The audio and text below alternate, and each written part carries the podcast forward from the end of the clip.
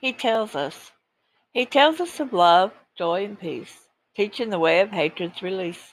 If you but listen, you can hear the words he speaks. You can feel his calm when your heart sinks. The love flows, the emotional feel, and you know that it's so wonderfully real. The strength that finds your restless heart, the faith that brings a whole new start. Life anew, his love has taken your soul, and a new being with new goals, love, peace. No matter the rest of the earth, in him you are born again, a new rebirth. From the Bible, God's Word tells a lot of history. If you believe, it is no longer a mystery. Some things are meant to be known, and some not yet. As the time grows near, there will be no regrets.